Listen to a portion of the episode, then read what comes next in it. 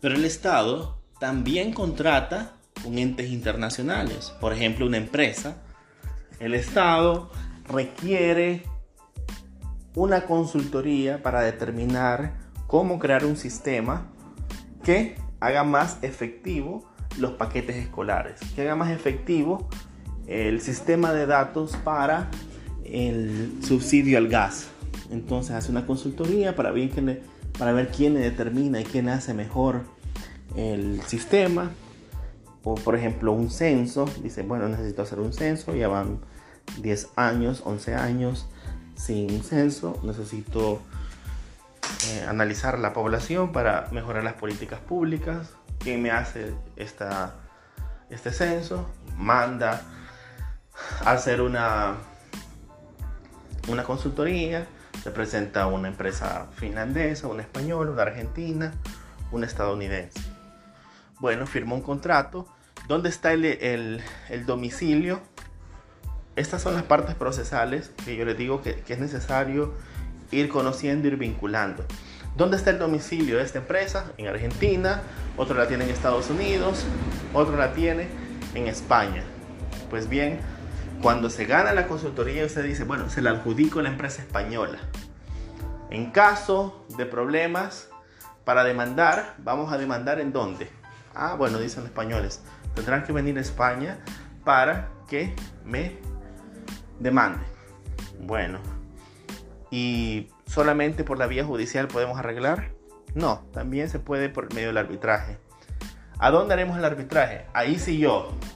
Lo haremos en el arbitraje de la Cámara de Comercio de El Salvador. O lo haremos en el arbitraje de la empresa Holman y Pierce en Panamá. Ahí lo haremos, me queda más cerquita. Si hay un arbitraje, nos sometemos a esas empresas. Y si no, a la de la Cámara de Comercio.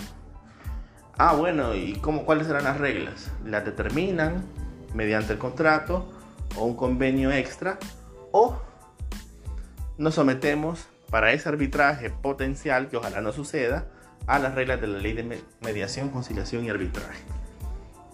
Es decir, la empresa con un Estado también puede estar involucrado. Podrán conocer del arbitraje de este tipo de controversias los centros establecidos por la presente ley. Esta ley, como decíamos, es del año 2002 y realmente es una de las partes que tiene deuda la ley de mediación, conciliación y arbitraje en El Salvador, puesto que no se han creado esos lugares de mediación de manera que sean nacionales. Eso no implica que no puedan surgir a partir de iniciativas privadas. Entonces ahí es donde yo les decía, ¿hay formas de laburar en la mediación y negociación? Sí. Una forma es crear estas empresas que puedan realizar acercamientos a los conflictos de terceros, puesto que la deuda estatal no está. Es decir, no se crearon estos centros. Digamos que por falta de presupuesto, etc. Pero no hay que echarle solamente la culpa al Estado. Ahí ha habido la posibilidad para que también empresas privadas o consultoras realicen este tipo de trámites. De hecho, hay consultoras que entre sus servicios de asesoría, de mejoras de imagen, publicitarias, también ofrecen centros de mediación, conciliación y arbitraje. Así que también por ahí podemos ver ciertos campos para laburar. Solo vemos esto y concluimos para que no sean muy largos los podcasts. Y tiene que ver con el arbitraje que está contenido en los contratos de adhesión.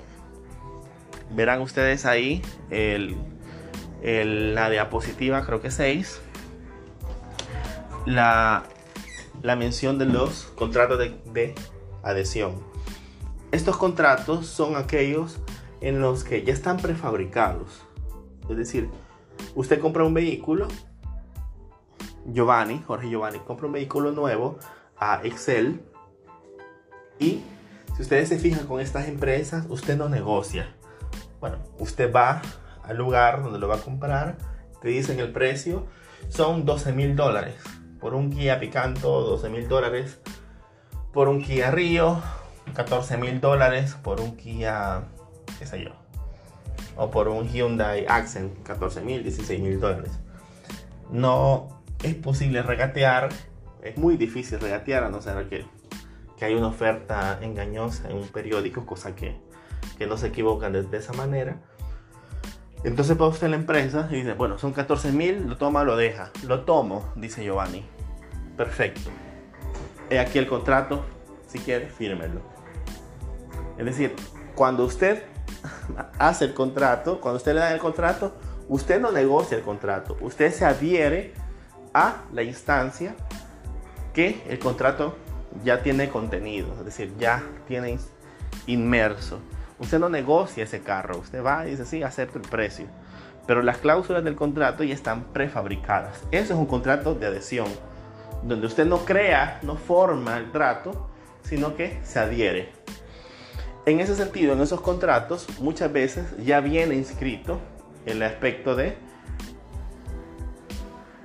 el arbitraje o la conciliación. Es decir, si hay algún problema de, de establecer contrato, si usted cae en mora, porque nosotros le estamos dando el crédito, pues antes de ningún problema, antes de, de, demandar, antes de quitarle el carro, puede ser incluso una garantía para el comprador. Vamos a mediar, vamos a conciliar.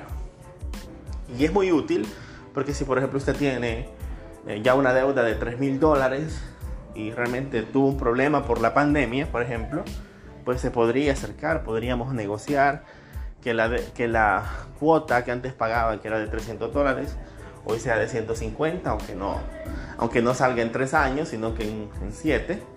Pero podría haber ese tipo de acercamiento.